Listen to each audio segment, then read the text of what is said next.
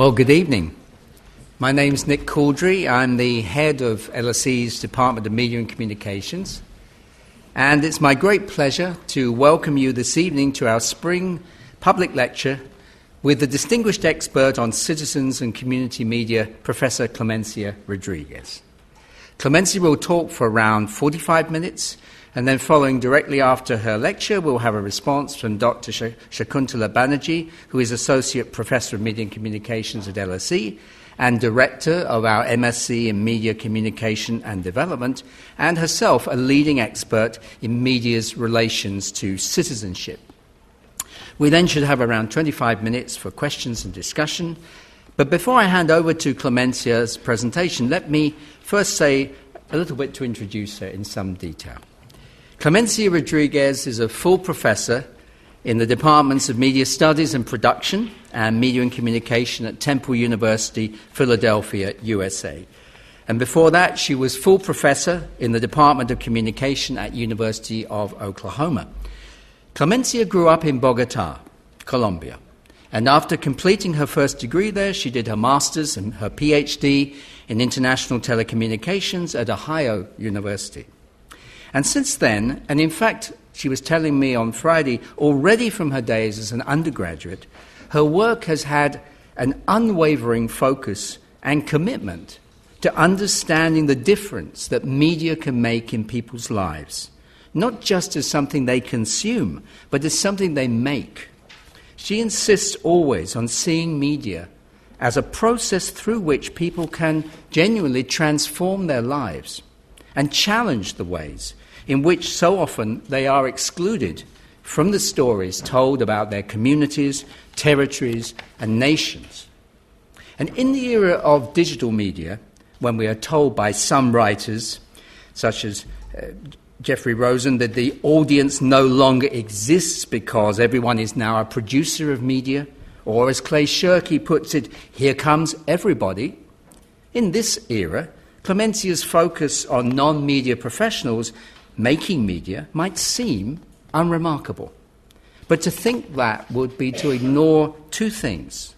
First, the complete neglect of community media that offers some form of alternative to mainstream mass media that was completely normal in media and communications research until at least the middle of the last decade.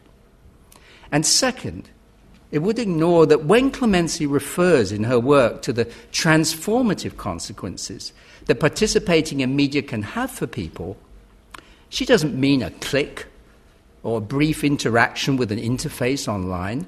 She means a much fuller cultural and social process that deserves the term that she proposed in her first book from 2001, Fissures in the Mediascape.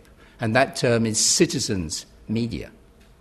What are the ways, that book asks, that by making media, people can enhance their role as citizens of their territory? And what forces no, normally make citizens' media difficult or even impossible? In her second book from 2011, Citizens' Media Against Armed Conflict, Clemencia addresses the consequences of brutal military force and violence, and under such circumstances, the role that media can still play in citizen survival, drawing on intense field work in Colombia during its long civil war. And her latest work, from which tonight's talk will build, extends that investigation. So Clemencia's fieldwork has taken her to Colombia, Spain, Chile, and many other places. She founded the Our Media Network of theorists and practitioners in 2001, which will hold its next meeting in Colombia this July. We first met in Mexico in 2000 and throughout the time we've known each other, she has played an unwavering and leading role in raising the publications and the wider profile of work on citizens and community media, in investigating new practices and new sites of discovery. Her title tonight is Media, War and Peace Building. Please welcome Clemencia Rodriguez.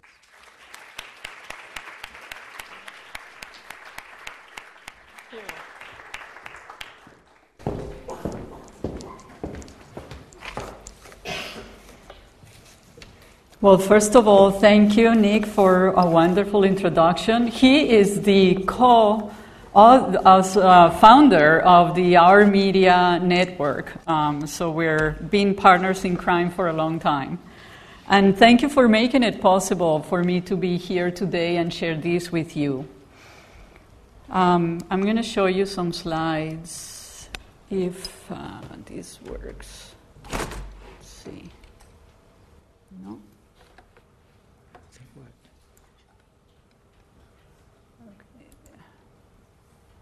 Okay. Since 2004, I have been conducting research in areas of armed conflict in Colombia, my native country. The focus of my research is the use of media technologies and digital platforms in contexts where unarmed civilians uh, live in the crossfire between armed groups, including guerrilla groups, paramilitaries, right wing paramilitaries, the Colombian security forces, and drug mafias. I spent many months in regions devastated by armed conflict, exploring the complex roles of citizens' media.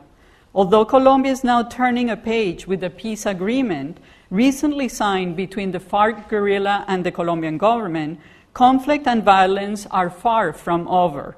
Colombia's conflict began in 1954, and we must not forget that enduring more than 50 years of war has the effect of eroding the social fabric of a community in deep and profound ways.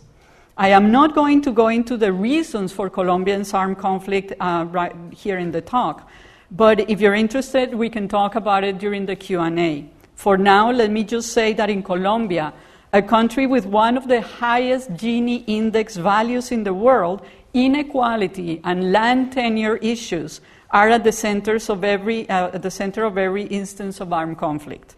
First, some basic facts about the war so that we're all on the same page.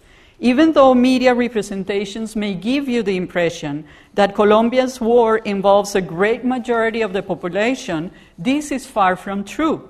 If we add up all the members of all the armed groups, all the guerrilla groups, paramilitary militias, army, police, and drug mafias, we get a total of approximately 300,000 active combatants.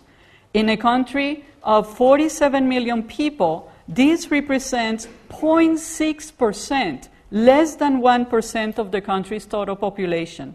However, the damage uh, that these 0.6% has if- inflicted on the country is vast and profound.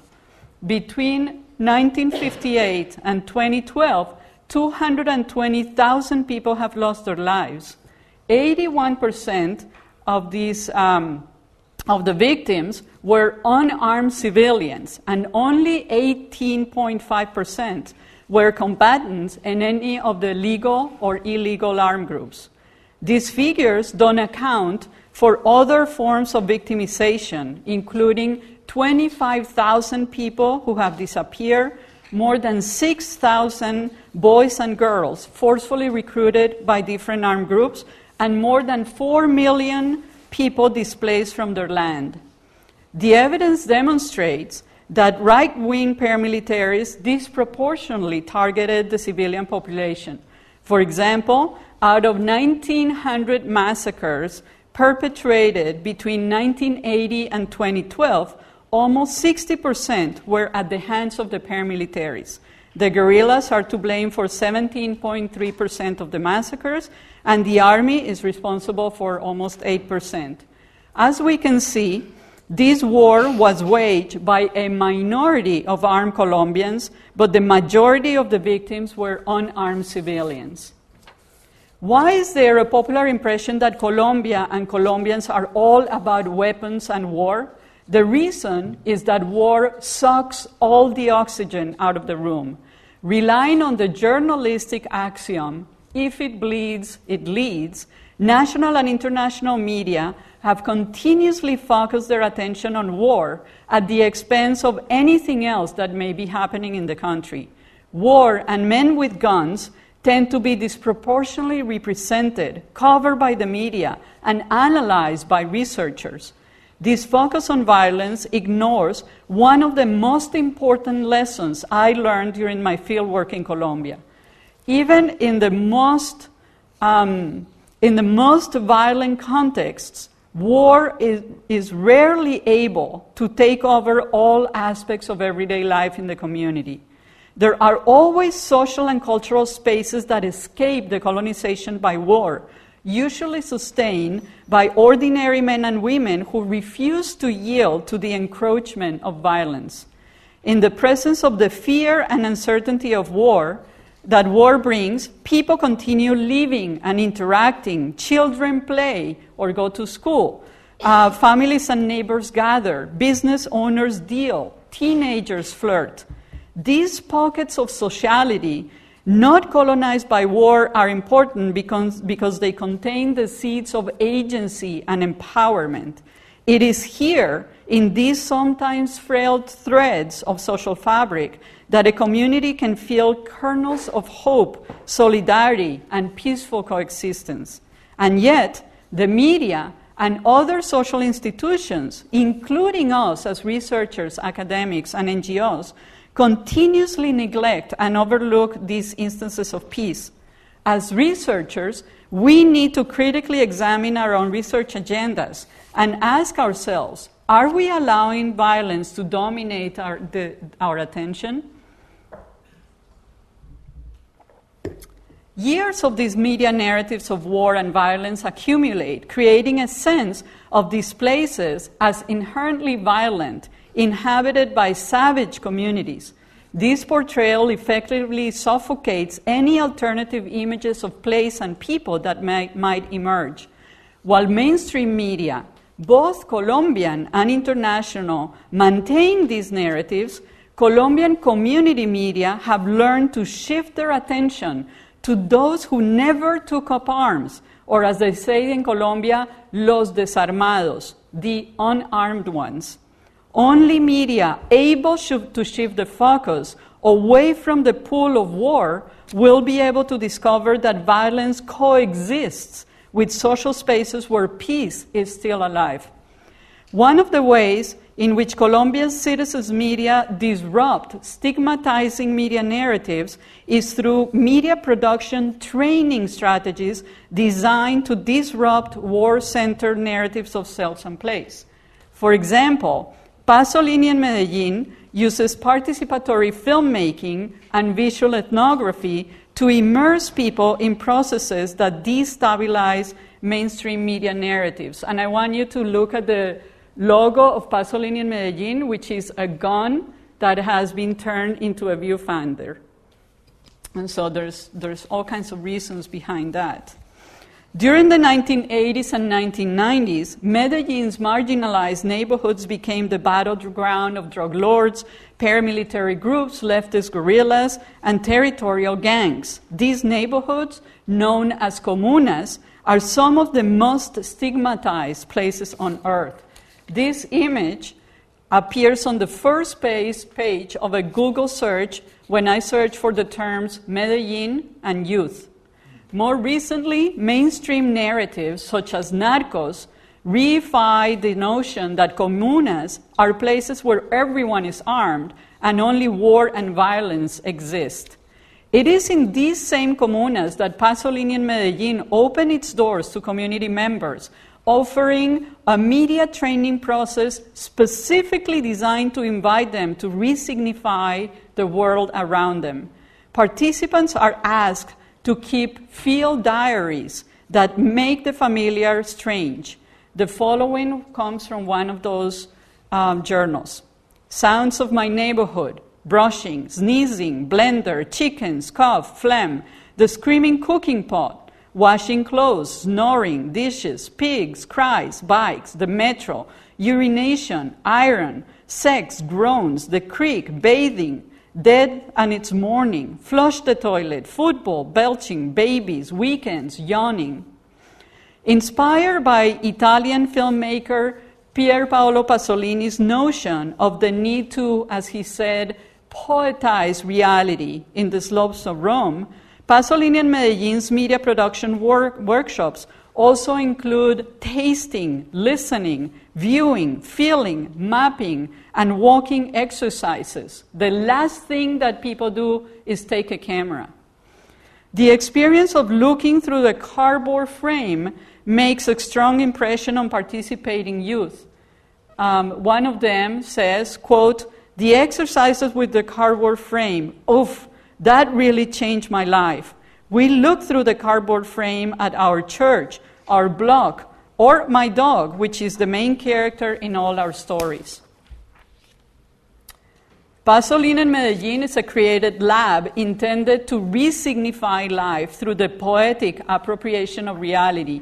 Their media pedagogy is centered on these principles revisiting life experiences, rediscovering the stories hidden in everyday life, recalibrating the senses, reframing social reality, recognizing one's own voice and the voice of others, rewriting life stories collectively, resignifying one's role in the social context. Pasolini in Medellin believes that media making should allow people to resignify themselves, their reality, and their experience. In Medellin's neighborhoods, where war has imposed meanings and cultural codes on daily life, citizens' media are used to shift the gaze and look elsewhere towards those social and cultural spaces where peace still exists in the midst of violence. The leaders of Pasolini in Medellin describe themselves as vultures, quote, flying on the periphery of what has been said, looking for stereotypes and established signifiers as carrion. The second point I'd like to make today is that almost no one understands what war feels like. Those who have the privilege of living far away from war do not understand it.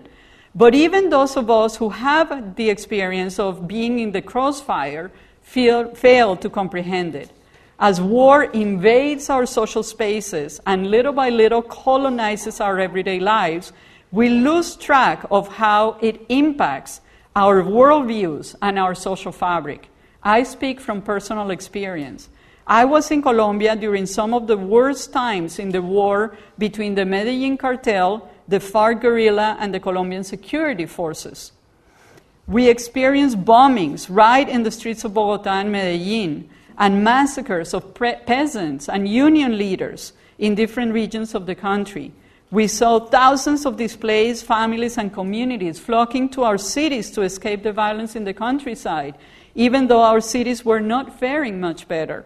And of course, each one of these experiences took its toll, seeping into our psyches and our social fabric, even though we did not realize it at the time.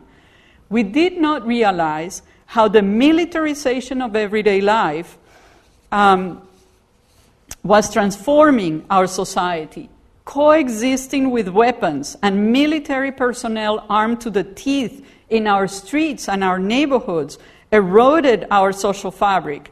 Little by little, we normalized the presence of guns, uniforms, and tanks in our everyday lives. We normalized abusive hierarchies and the notion that inflicting fear on those around us is an effective way to get things done, or even worse, to maintain our rights. Fear and violence replaced the rule of law. Weapons and deterrence became efficient strategies of social regulation. Month by month, as our levels of mistrust multiplied, we learned to lower our voices. We got used to whispering in public social spaces like restaurants and bars. As our sense of vulnerability and powerlessness increased, we turned to joking and sarcasm as survival mechanism. It has taken me years of thinking and reading about other wars in Northern Ireland, Palestine, Guatemala to understand how having to coexist with armed groups erodes intimate and social aspects in the everyday lives of unarmed civilians. In order to understand how war and armed conflict affect the social fabric of a community, we have to reach out to literatures far away from our familiar fields of media studies and communication theory. I have found a tremendous body of research and analysis in the work of anthropologists of war and violence.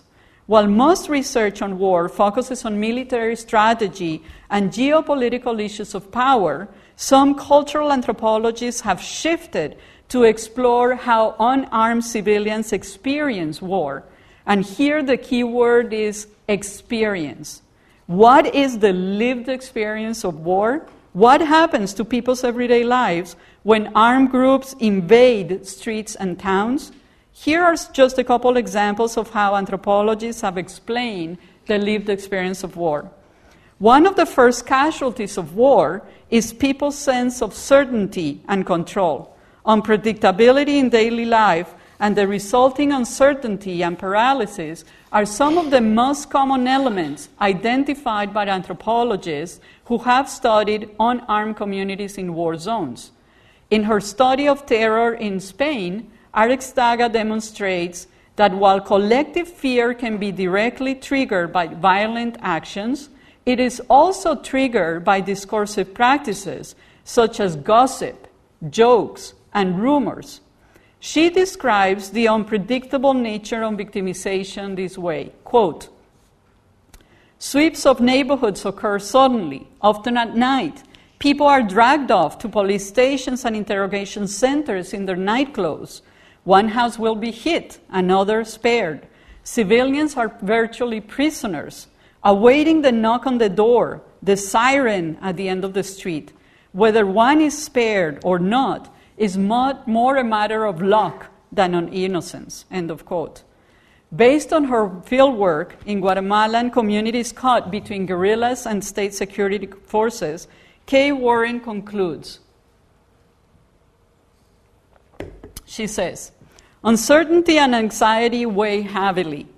There was no way of knowing if one might become a target of surveillance, when one might be singled out for detention and torture, or what may be considered evidence of subversive or collaborationist intentions. One would not know what would trigger the wrath of the police, whether guerrillas were moving from strategies of recruitment to punitive actions whether one's name may be on a list or which list it may be on, or whether a trip to the fields or the market would result in being caught in someone's sweep. End of quote. Some of the uh, uh, impact of war is obvious, taking the form of visible injury and destruction, but less visible effects can be even more demonstrated and last longer. Carolyn Nordstrom coined the term maim culture to describe the demolition of routines of daily life, the undermining of socially constructed life worlds, and the dismantling of essential knowledge frameworks and social institutions. Based on years of research in Northern Ireland, Allen Feldman talks about the massive importation of uh, surveillance technologies into the lives of unarmed civilians. In the wake of this surveillance, that which is normally inside moves outside, and that which is outside moves inside. Feldman describes a time in Northern Ireland when political activism had to recede to the most intimate spheres of trust, moving politics from uh, public to the private sphere. At the same time, surveillance became so insidious in people's private spheres that, that they were permanently exposed to the foreign gaze of security forces. In reference to video cameras mounted on the street corners, a Belfast resident says, quote, they know the patterns of your wallpaper and the color of your underwear. End of quote. When public spaces are permeated by suspicions, surveillance, and threats, people desert them and retreat to the private spaces. As a result, social bonds and a sense of collective identity erode, and thriving communities are reduced to a set of isolated individuals coexisting in the same space.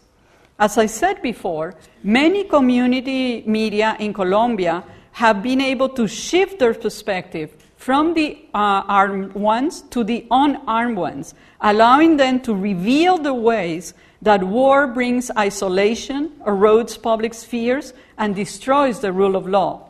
But what is more interesting are the ways in which these community communicators use media technologies to counter th- that effect.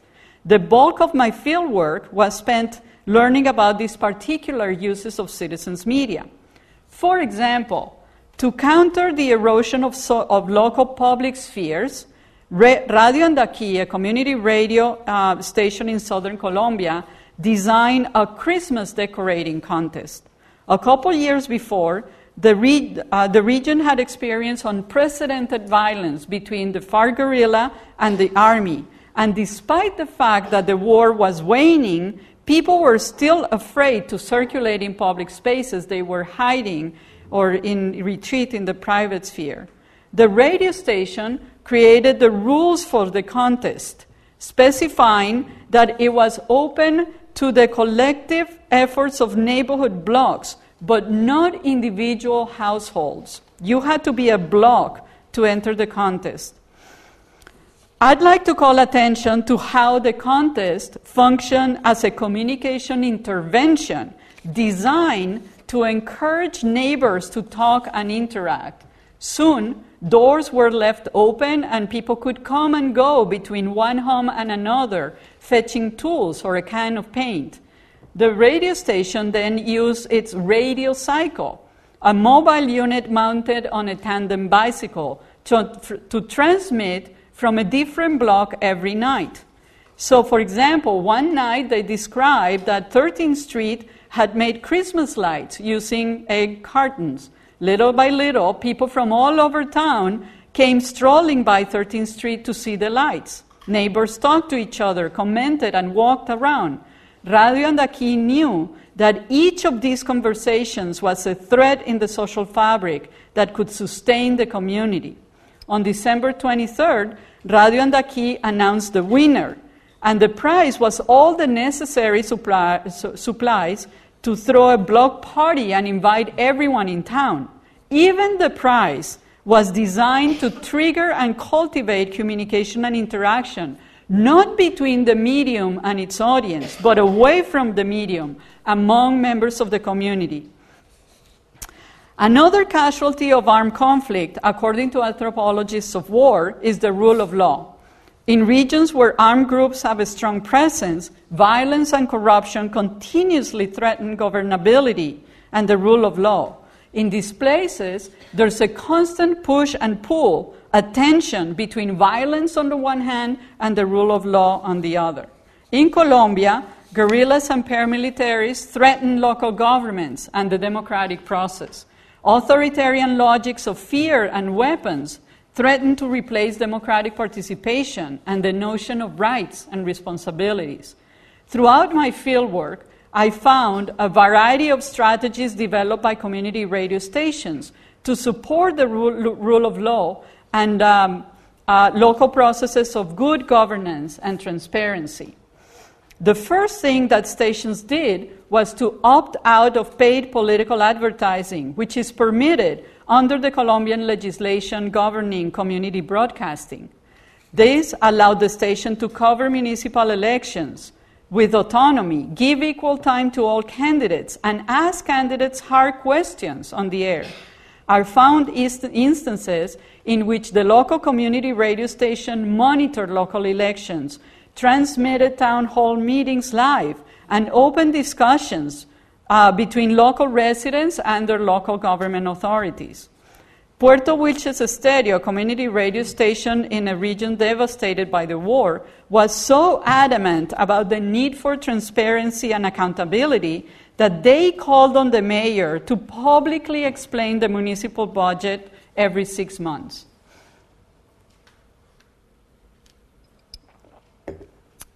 The most powerful theoretical tools for understanding communication and media in context of war may be found in fields that seem distant from communication theory. In my case, I ended up using performance theory to make sense of certain types of media uses in context of war. Performative communication, it's a very unique type of communication act that engages all the senses of participants, allowing them to embody and feel the message. Performative communication submerges participants in a holistic experience that engages all the senses. Performative communication acts are all about the constitutive potential of language over reality. Performance is language that has the power to make things happen. I relied especially on Victor Turner's work on liminality and Rachel, Turn, Rachel Turner's work on the collective experience she termed communitas. Turner theorized liminality as a moment triggered by performance when social conventions are suspended, opening a possibility of new alternatives. He refers to, quote, a realm of pure, pure possibility, a temporary breach of structure whereby the familiar may be stripped of certitude and the normative unhinged, an interlude wherein conventional social, economic, and political life may be transcended. Puerto Wilches Stereo, that community radio located in a municipality heavily impacted by the war, it's an example of a community that has experienced the normalization of violence and aggression that happens after decades of coexisting with armed groups. The rule of law eroded. People turned to violence, weapons, and threats of harm to solve everyday life conflicts. Violence had become the new normal. As a case in point, a local conflict over vendors in the Central Park threatened to spiral into violence. Street vendors had invaded the park with their merchandise. On the other side, residents felt that their park was being taken over, preventing them to using this public space. The conflict escalated. From Studies Calibas, we have learned how in regions where armed groups coexist with civilians, this type of intercommunity conflict can easily get tangled with armed groups and escalate into full blown armed conflict. When the local community radio station de- decided to intervene, instead of transmitting messages about nonviolent conflict resolution in the community, the station actually triggered a process of nonviolent conflict resolution. The station provided a forum for vendors who publicly explained that putting food on the family's table depended on being able to use the park as a public market. Next, the, sta- the station opened the microphones to the residents who explained that the park was an important space for collective interaction and not being able to use it was having a negative impact on the community. During the process, the station invited listeners to call in with questions, suggestions, comments. One listener suggested using an abandoned building as the market, and some callers began asking the mayor to step in. Others volunteered to help refurbish the old building. Finally, in response to local pressure, the mayor stated that he would buy the abandoned building and make it available for the park vendors. The vendors moved to the new ma- market and the park returned to its original use. The station facilitated the peaceful resolution of the conflict, but not by sending messages describing nonviolence or trying to persuade people to live nonviolently. Instead, these community radio producers trigger a communication process in which people were able to experience what nonviolence conflict resolution feels like. The medium subjected people to the lived experience of nonviolent conflict resolution. So it's a case of performative communication. In a context where aggression and violence had become the expectation, the radio station opened a space of liminality in which the normative was unhinged and new alternatives of ways of being, interacting, and solving conflict could be experienced. In another case of performative communication, a community radio engaged the entire community in a collective rescue mission. A guerrilla organization kidnapped Jose Botello, a local teacher who was also the director of the radio station. The station's producers decided on the spot to make the kidnapping a public event, not just something that happened to Botello's family and friends. After all, they reasoned the technology necessary to make the kidnapping a collective concern was at their fingertips. In a matter of minutes, they de- redirected the station's broadcasting to announce Botello's kidnapping. The community responded by expressing their willingness to undertake any necessary actions to rescue the teacher. Local groups and individuals sent written messages and started calling the station. Every message was read on the air. The kidnappers, the guerrilla organization, called the station in response with a challenge. If it was true that Botello was so cherished in the community, why didn't they all come get him? The station shared these with its listeners. By the end of the day, a caravan of about 500 people, coordinated by the radio station, snaked up the mountains towards the guerrilla camp. Once at the guerrilla camp, these unarmed Colombians demanded the release of their leader. Three days later, the guerrilla commandantes realized that the civilians would not leave their camp unless Botello was released.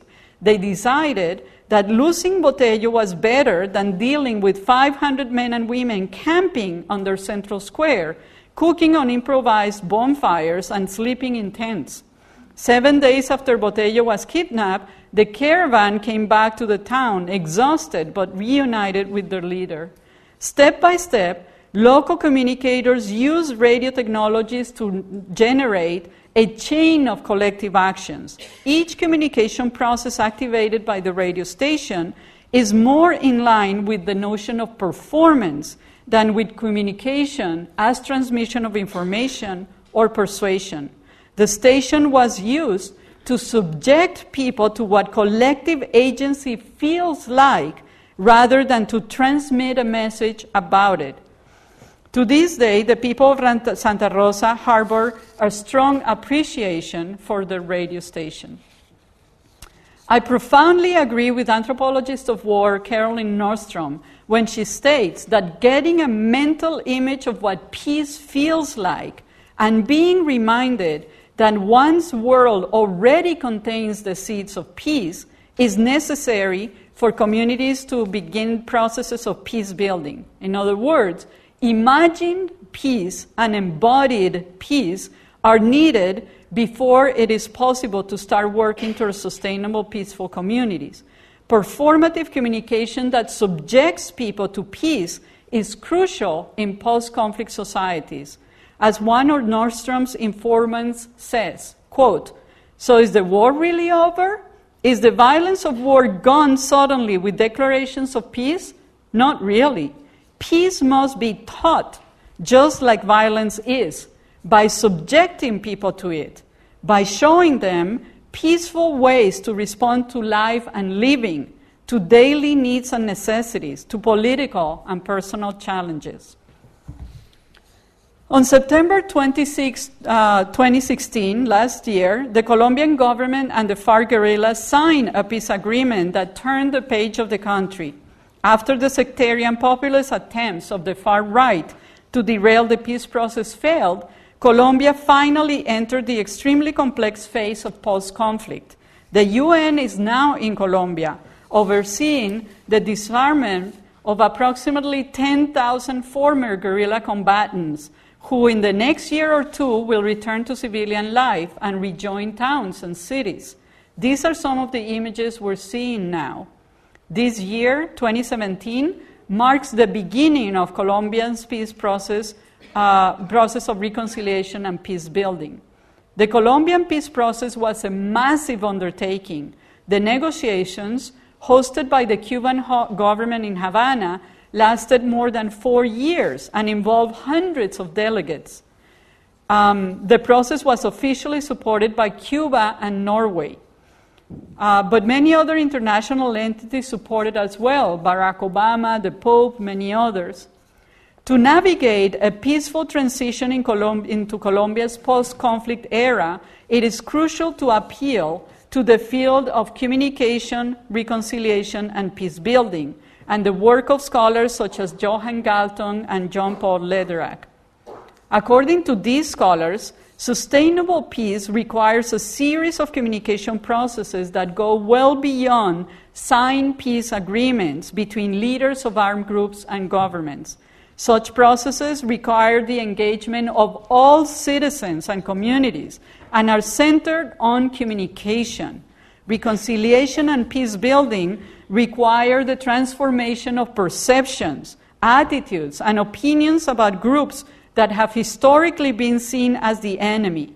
In contexts where stigmatization, polarization, and sectarian discourses have been normalized by years of conflict, it is vital to shift the frames of reference and the tone and language in public debate. A society that moves from violence to peace will have to find a shared history of the past. The media should play a key role in facilitating these processes. Tension and polarization in post conflict societies do not come to an end with the peace agreement. In post conflict times, antagonism may be as intense as during the war, and media have the responsibility to de escalate such antagonism between adversaries, including mediating opposing narratives of the historical causes of conflict and reframing notions of villains and heroes. Communication that cultivates reconciliation encourages people to call individuals by their names instead of using war imposed identities such as friend of the guerrilla, victim, or displaced person. Communication should also be used to rehumanize the enemy. In 2015, I collaborated with two Colombian colleagues on a research study that explored the role of social media in the Colombian peace process. The most interest, interesting part, element of this study was taking all this literature on communication, reconciliation, and peace building and operationalizing it into lean items to use in a content analysis of Twitter.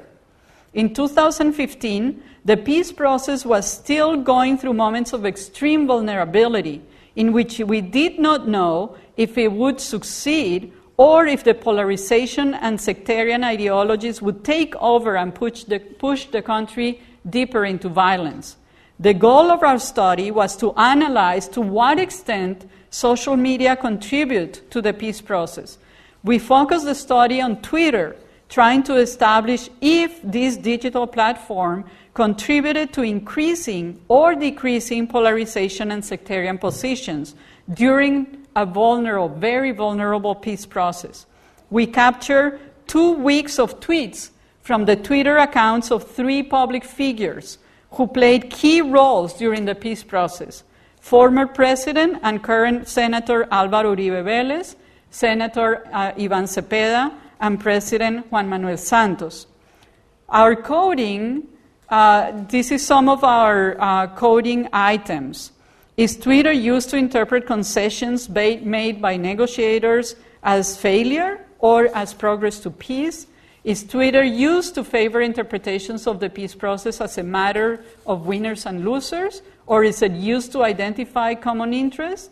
Are hyperboles and exaggerations used to incite extreme interpretations of events, etc.?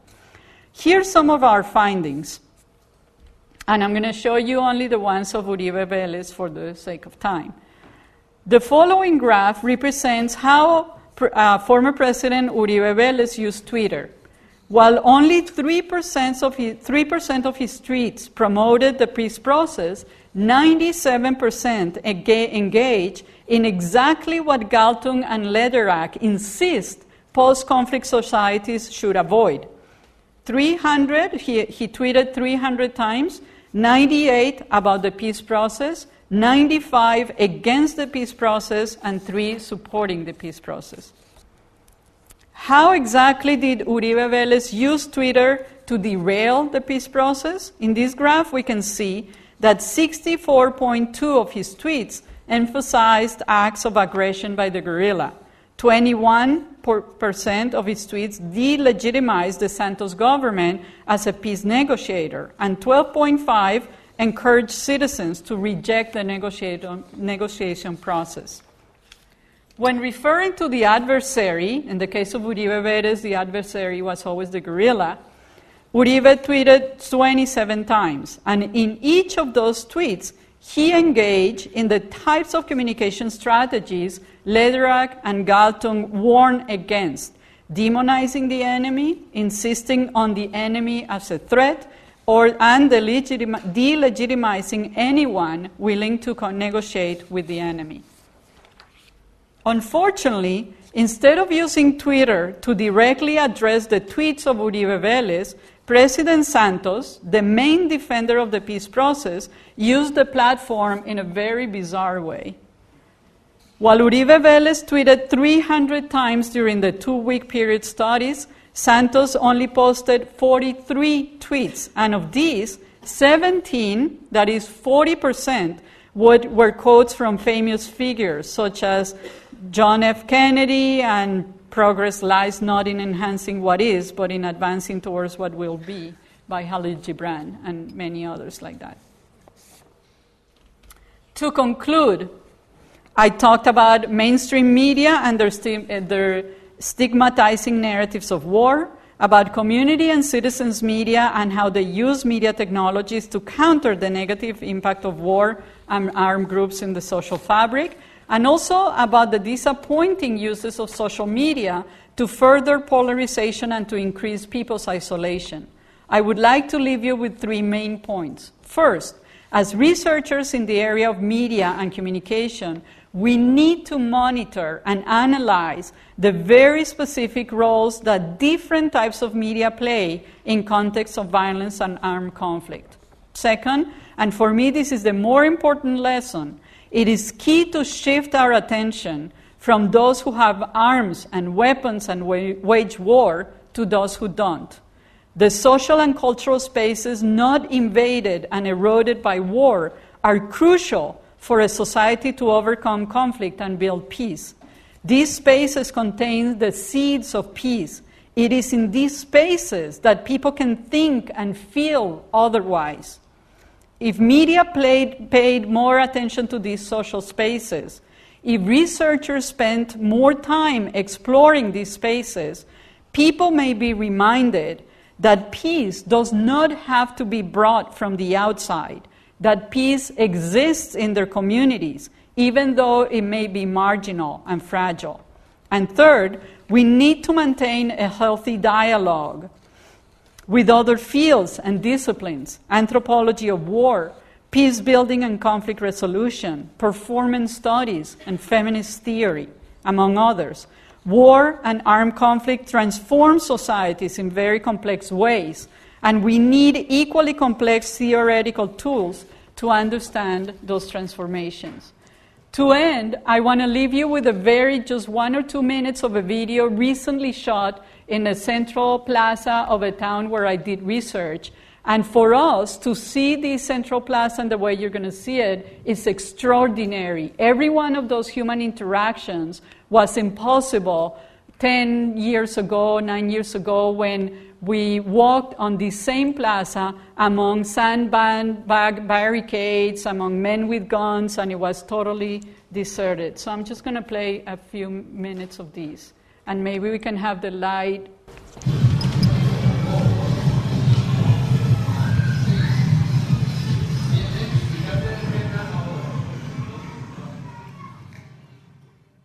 So, this is what peace looks like. Thank you.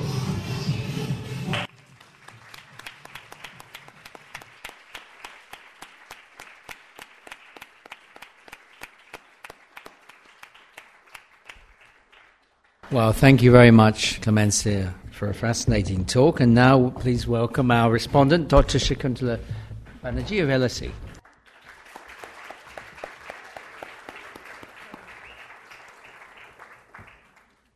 Okay, um, those of you who know me, and quite a few of my students are here tonight, know that I'm usually looking for a fight when a professor comes from outside to give a lecture. And I'm always looking for things that I can disagree with, because there are plenty of things to disagree with in the world. But I have to say today, if I was tweeting about this, all I would say was, yes, this! Exclamation mark, exclamation mark. Because uh, Clemencia has just given the talk that I would like to give, and it's the most wonderful talk, and I'm really hugely, hugely impressed. And you will see that I wrote my response, and in fact, I wrote most of my response before I had heard her talk, because I've read her work over the years and I understand where she's coming from because I think that's where I hope my students will be coming from, and I am too.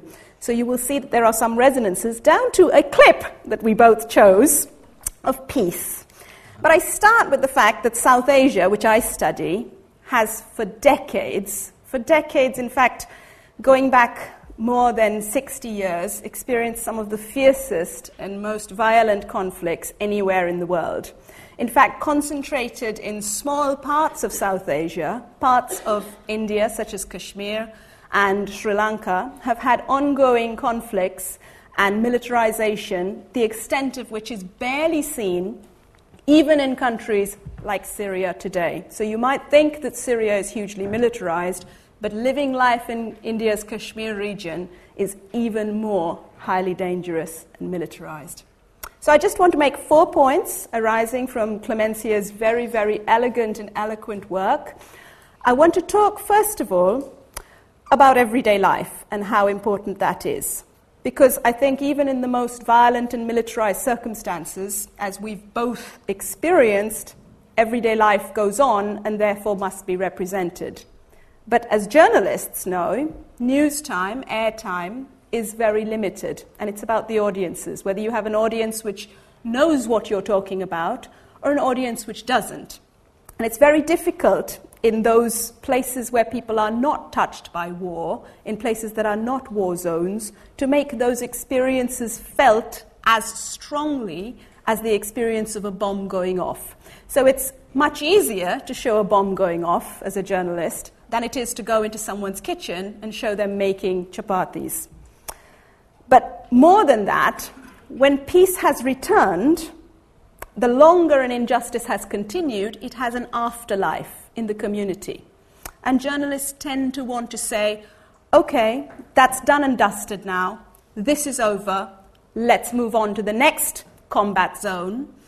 And all of those people who need acknowledgement, who need their stories hear, heard, in order to stop feeling the way they feel about those years and years of conflict, are left hanging in a peculiar kind of limbo. So I think it's very important that we think about telling those stories. And I think I heard that um, certainly before the lecture in the talk Clemencia and I had when she was talking about memory studies and history and making remarkable those stories of people who've survived through war. My second point again, is that history always matters. And this is a complicated thing. It's certainly a complicated thing when you've got a one and a half minute segment on the national news or the international news to make your point. And what does it mean? Does it mean that when one of you is tweeting about something, you have to give a link to the latest big biopic or biography of the leader, or that you have to give the historical thesis about this? I think def- definitely not. But what it does mean is that those of us who are writing about a situation or who consider ourselves knowledgeable enough to write about a situation, when we do it, if we are informed by a compassionate and overall history of a region, if we know where it originated and how it came to be, we tweet better. I know that sounds very odd, and I know that sounds as if somehow new media connections to history need to be rehearsed in advance, and that is exactly what I mean. Complexity and nuance is reflected in every piece of graffiti on a wall. If you've done the work, it's there.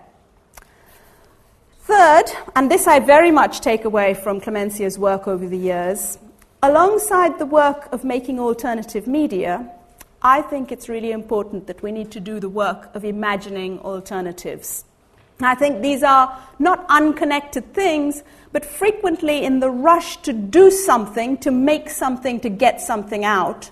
And I, I, have worked with many young people who are in media collectives and the desperation to get out a magazine, for instance. I have friends who work with young people in Kabul making youth magazines. And they're willing to just do it about anything because they want to produce something and they want that collective sense of having made media together. But also we need to spend the time, all of us together, thinking about the kind of structures that we want the new, peaceful society to have. We need to think what we are willing to do in relation to economic redistribution in many of these places, and what kinds of politicians we want or want to be. So, with this, I think, comes a very deep need for compassion, solidarity, and compromise. Things that toddlers are not necessarily very good at, but things that nation states truly ought to be if we want to live together into a next century. So I think, at least on the left, and I'm on the left, and I spend a lot of time with quite left wing people, we have lost our sense of how important that form of compromise is. Even on the left, it is far too quick and easy to shame people, to shame politicians who have come out and, over a long period of time, tried to build peace. And what tends to happen is that we're quick to call them out at the first mistake, at the first hurdle. We're very fast to see corruption. We're very easy to say this person has failed. They've done exactly what their predecessor would do. And I'm going to say this again because this really matters in countries like India, where actually weak, perhaps even failing social democracy is somehow ceded to the strong fascist leaders, the ones who will go for military intervention, the ones who will crush the enemies of the nation. And this is something that is not just theoretical, it is happening today as we speak. And finally, fourth, but I think equally important, in order to have peace building community media at times of war, we have to start working, resisting, and embedding that kind of community media in times of peace. London is clearly not at war. But if we weren't doing that kind of work in European cities where there isn't a war, when it comes, and perhaps oddly, I have the strange feeling that we are entering a dangerous period in Europe at the moment, we won't be prepared. And I fear we will be exposed in a particular way, despite all our knowledge of the past. So Clemencia has reminded us so, so eloquently about performing peaceful solutions in the middle of a war. And I think if we haven't learned to perform those peaceful solutions in the middle of peacetime, we are really missing something. So we need to question the warmongering narratives of mainstream peacetime media. And some people, very, very few people, are doing this. And they often get shouted down because, for goodness sake, we're not at war. Why should we be questioning this? You know, not another wartime budget. You might ask how we can be prescient, and Clemencia has just shown us how we can be prescient. The last 50 years of history of the world, of the globe, of the global south, shows us enough wars to have taught us what brings those conflicts to fruition in the first place. And if I have time, Nick, do I have two minutes? Yes. I would like to end on a clip from a country which has really seriously experienced the devastation of war. So, this is um, from Sri Lanka, from a citizen journalism website called Ground Views, and they have collated hundreds of citizens' versions of Pharrell Williams' Happy.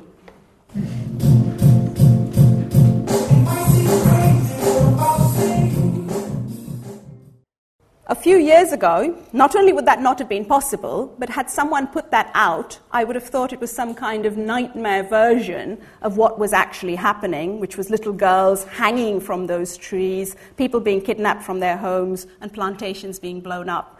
This is not to say that Sri Lanka is a happy place now. There's plenty of reconciliation work still to be done. There are buried mines all over the place. There's work to be done. But they can still see their way to community building through projects such as this one. Thank you, Clemencia. Thank you very much.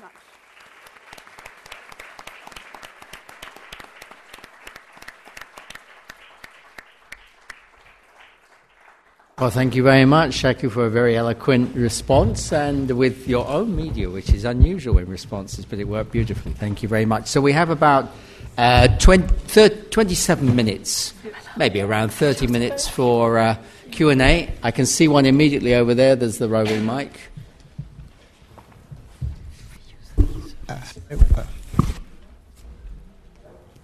Yes, please.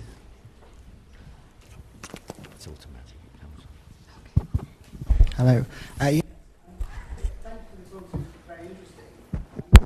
ah, sorry, the mic's not on at the moment. We need to get it actually. Uh,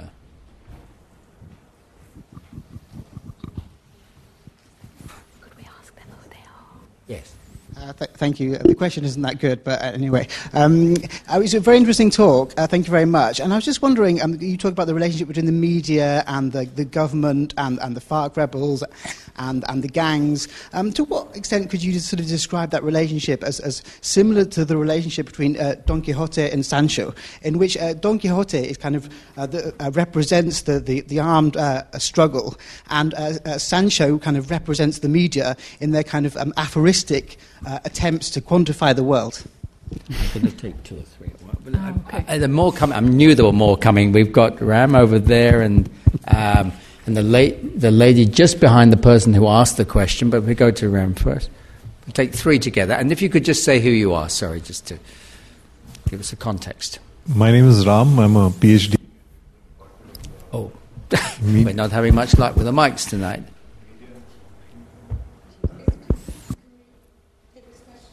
Uh, okay, let's try this one first and we'll come back to you, Ram. I'll see you this. Hello, Linda Mitchell at SOAS. Uh, I, I loved the talk, both, both speakers. It was so inspiring. Um, I worked for three years in Sierra Leone, um, which is ravaged by civil war, in, precisely in peace building. And there were um, two problems we had working with community media. One was uh, financial sustainability. These, these communities tend to be very, very poor. Uh, and secondly, particularly in the run up to elections, uh, so many community media were overtaken by local big men. Uh, and it, it, was, I'd be very interested to hear how in Colombia you're able to, uh, to safeguard the, the sustainability and the independence of the community media. Okay, okay, thanks. And now hopefully we can bring in Ram if the mic is working. No. no. Yeah. No, kind of. Good. My name is uh, Ram. I'm a PhD candidate in the Department of Media and Communications. I'm also have been involved in community radio, both training and setting up in India for the last 10, 12 years. Um, my question is about this entire model of peace building and media. I think highly effective, but I think depends to a large extent on how the community is positioned as in somehow neutral kind of entity. Are they really neutral? To what extent is the first? And second, even if they are not, or even if they are, regardless, how, how can it be positioned? Because those who are armed refuse the entry of secular c- communication infrastructure, thinking that you know the state will use it, and the state thinks everyone is a guerrilla, so they refuse to give licenses for community radio. And this has been the situation in India for the last 10 years. More than 10, 15 um, licenses have been rejected in conflict areas exactly because of this problem. So, how do we see the community really is the question. Yeah. Great question. Thank you very much. Clemencia. Yeah, okay. So, the relationship um, between the FARC and the media. Um, okay, so that's a, that's a very complex um, interaction and relationship. Um, I would say that, okay, so mainstream media uh, in Colombia suffer from the same. Um, same problems as media in most of the world in terms of concentration and um, um, yeah, privatization um, in a few hands. But despite that, uh, Colombia is the country of Gabriel Garcia Marquez, who is known in, in Colombia as much as a journalist uh, than as a writer, as a novelist. And so we have a very, very strong tradition of autonomous journalism. And the, the FARC guerrilla and all the other guerrilla groups and the paramilitaries and everyone have had to deal with uh, not everyone, but a significant mass of journalists who wa- who relentlessly cover the the uh, abuses of power and the human rights violations on all counts. I mean, I mean, from all coming from everywhere, coming from the guerrilla, coming from the right wing paramilitary, and coming from the army. I was in Mexico a couple years ago, and. Um, in uh, Veracruz, which is a very violent region, And uh, one day, this uh, taxi driver drove us to a salsa festival. And when he was driving, he was telling us, "Oh yeah, last night I was driving on this avenue, and I had I was driving on pools of blood because 15 people were massacred here." And it was never reported. Reported. This was in a big city in, Vera, in a, the big city of Veracruz, and that made me realize that something like that could never happen in Colombia even despite all the evils of the mainstream media, um, the the journalists, um, information media maintain certain to a certain extent um, a degree of autonomy and, and independence. Um, so the the peace building in Sierra Leone and sustainability and independence. Okay, so another excellent question, very, very complex. I think Latin American community media and African community media tend to be very different. Partly because there's much more funding in Africa than in Latin America for this type of media. Meaning that many, I don't know, I mean, this is very speculative because I've never done research in Africa about community media, but what the impression I have is that many of the community media initiatives are started by NGOs and international funders or UNESCO, and then they're not grown organically from, from, the, from the community. And I think that is a major problem in terms of sustainability. Yes, community media in Colombia operate on a shoestring budget, and you never know when they're going to disappear. But the people who develop them are so committed that they will pay the electricity on the radio station before they eat. And it's because the the community media initiative was born from the community, it was not an external um, an external um, uh, agent that created it. So you see all this creativity. For example, that community radio station that did the contest, the um, what they are one of the ones that I'm that I've seen develop so many creative strategies. So one of the just to mention one, they created um, radio serenades. So you pay the community radio station a nominal fee and you give them a playlist and they play that playlist for the person you're serenading and then the radio cycle with the mobile unit goes to the balcony to transmit the entire serenade he turned on the light he opened the window he you know And so there's uh, dozens of strategies like that. And what, there's, what they're always looking for is where are information or communication needs in the community and how can we use these technologies to address those information and communication needs and get a little bit of money too. And so there's all kinds of strategies, but I think part of it is that they grow out out of the community. And in terms of um, uh, independence. Yeah, okay, elections. So another big difference that, I mean, this is very drafty in my head, and I would have to do some real thinking and research about this. But one of the things that I think keeps coming back again and again for me in explaining how these things can happen in Colombia is that Colombia has a very old history of very, very strong social movements. And I'm talking about from the 1930s and 1920s. The labor movement. I mean, you have reading groups on Gramsci and Marx and Engels in the 1940s in rural Colombia. And so, though, so it means that um, those agents, and I think this would explain that the respond to your question about the licenses too.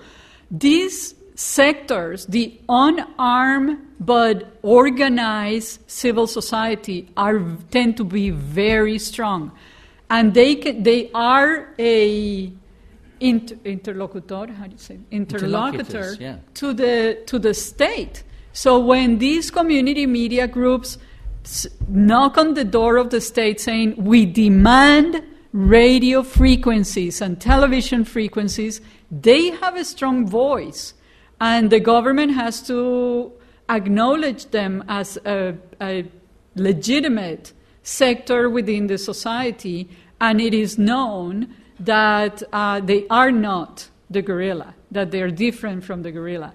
In some cases, the boundaries between the radicalized social movement and the guerrilla group blur. That no, no question about it. But in many, many, many cases, it is clear to everyone that the um, organized civil society in the form of uh, social movements and civic organizations are strong and have been there forever. And so they have a legitimate voice, which is not the case in many other parts of the world. Quick point from. Yes, I'll just come in quickly um, to make a slightly more pessimistic point in response to both of your two questions about strong men, because across South Asia, that is very much the model of what has happened to television stations which supposedly belong to the community, to radio stations, and even to internet now internet broadcasting, which supposedly belongs to the community. And of course, this affects people in a number of ways. One of the strongest and biggest alternative media outlets in Sri Lanka during the civil war from the Tamil Tigers was taken up by Western academics and lauded as being a wonderful thing. And yet the guys running it were absolutely steeped in hideous killing ideology. They were, they were encouraging, encouraging sectarianism and um, hatred between communities. And Western academics saw them as a sort of free radio. So I think one of the ways in which to answer your question, we can prevent these kinds of things from happening is by not jumping on particular narratives of liberation versus the state. Um, as, as you asked, um, community is not always a safe and happy place. You know, the civilians are not always completely unbiased, and I think we have to bear that in mind at all times. Okay, well, let's take three. Uh, Let me just say something to complete because, yeah, I think you're absolutely right. And what you said about history is such a key. Because if you know the history, you know you can identify those uh, ideologies of the big men or not. But the other thing, just to because I realized I left something incomplete. Okay, the guerrilla have their own radio stations, and so they're, they're this is not. Um, they're not after these small radio stations. The, these are probably much smaller in terms of uh, coverage and uh, power of the, of the signal than the guerrilla radio stations. And the army has its own radio stations too. And so, you know, that's another key point. Yeah. Okay, let's take three more questions. I had Richard, who's near a mic that I think will work, and then Shim over there on the other side, and then, then I've forgotten your name from Colombia. I know that. uh, that's will be three, and we'll see if we can get Richard. Hi, my name is Richard. I'm a PhD student at the Department of Media and Communications. My question, in brief, is, is really a media form of the post conflict question of justice versus peace. So, how, what are your thoughts on how media balance, on the one hand, not wanting to create antagonisms, not wanting to divide communities, but also perhaps having a responsibility to name perpetrators and demand justice? How, what are your thoughts on, on squaring that circle? Okay. Uh, we've only got one working mic, so we better go to this one first and then come round to where Shim is. Hello, I'm from Colombia, as Nick said. I'm Shaku's uh, student. Uh, I want to ask you a question regarding more like how do you sell, how do you communicate a post conflict ideal so, or, or scenario in a national scope, understanding, well, two things. First, that regarding the, the the plebiscite we have in, in, in October, November, most of the people that voted no are the people from the urbans and, and the, the, people from the cities that they don't suffer the conflict. How do you sell, how do you create a narrative of post-conflict in those people that they don't suffer this?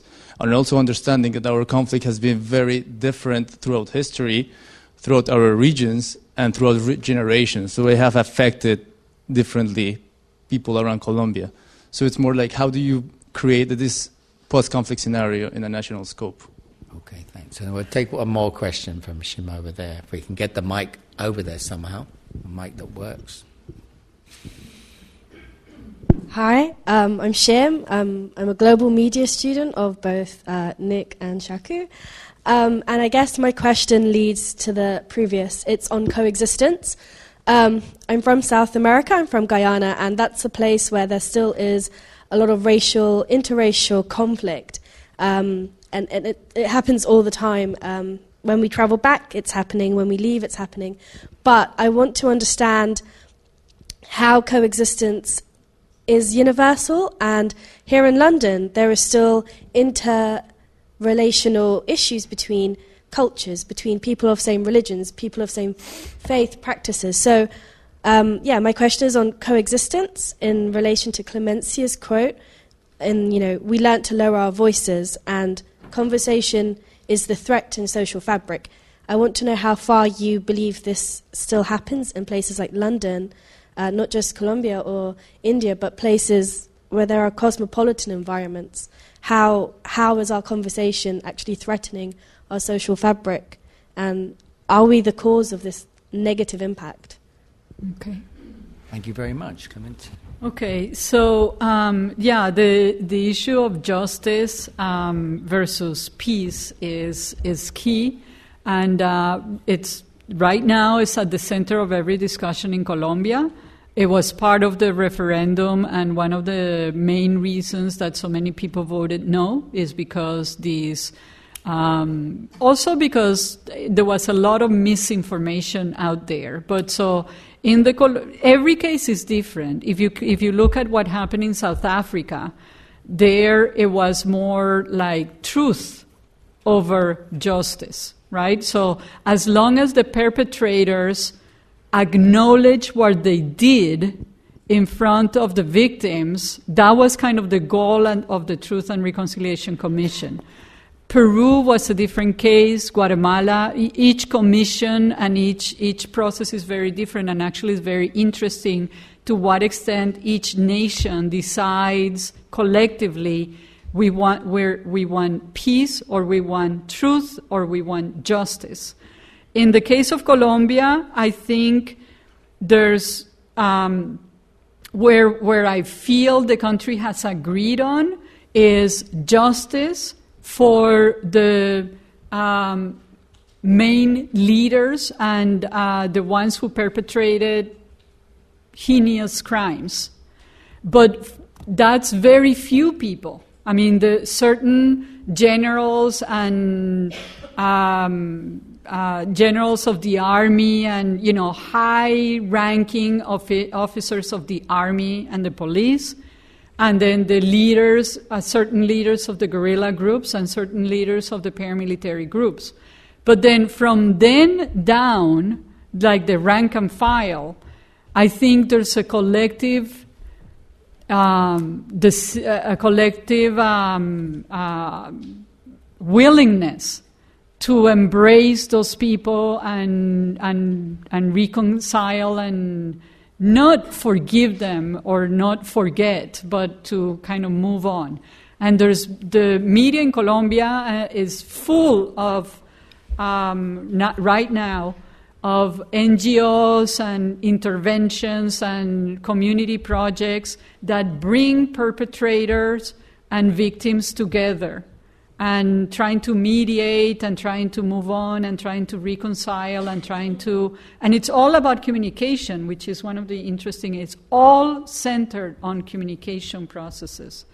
Um, so it's a kind of a com- combination colombia right now i think is in a combination of justice for the like worst perpetrators but reconciliation among many, many, many of the victims and the perpetrators.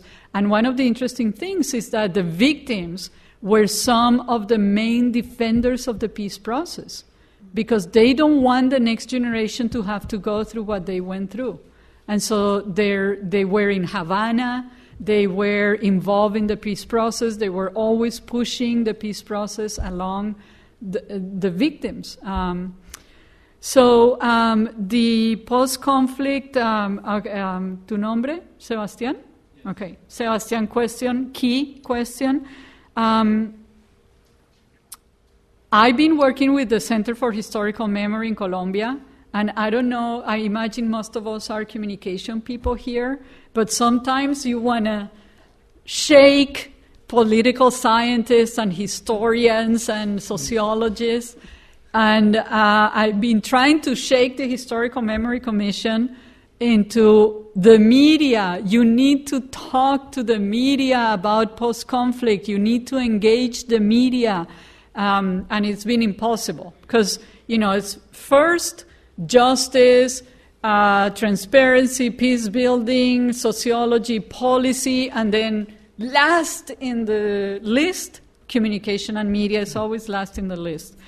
Um, and what I wanted was to bring to Colombia the beautiful communicators, such as the producers of Waltz with Bashir, the producers of The Wire, the producers of a beautiful series of television Argentinian called Televisión e Identidad about the babies that the grandmothers of Plaza de Mayo have recovered their identity. They made episodes about each of these young people who have recovered their identity. And this is mainstream film and television.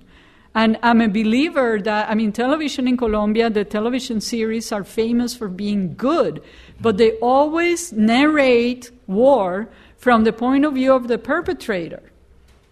It's, you know, the main character is Pablo Escobar, the main character is the heads of the, the paramilitaries, the main character is the head of the police intelligence, right? However, I just finished two amazing Colombian series that for the first time are narrating the conflict from the point of view of the victim. One is called La Niña, and it's a, it's a series, it's like I don't know, um, six months. And uh, it's the story of a young girl who was kidnapped by the guerrilla when, he, when she was eight. And then she's, she's captured by the army when she's 14, and that's where the series begins. And so she, the series finds her when she's 14, and she, because she's a minor, she cannot be try, tried, right? And so she's sent to a re um, reinsertion program. And uh, there she meets a kid who was part of the paramilitaries because his dad uh, pushed him or gave the kid to the paramilitaries kid because he was a sissy. And so to kind of man him up, they, you know, the, which uh, these are based on true stories. And so these two kids at 14, 15, 16 strike a love story. It's, you know, kind of a telenovela, but, but is very well produced. And it tells the story of the, of the country's war from the point of view of the victims. And so that, that's, a, that's an amazing, uh, that's how I would do it.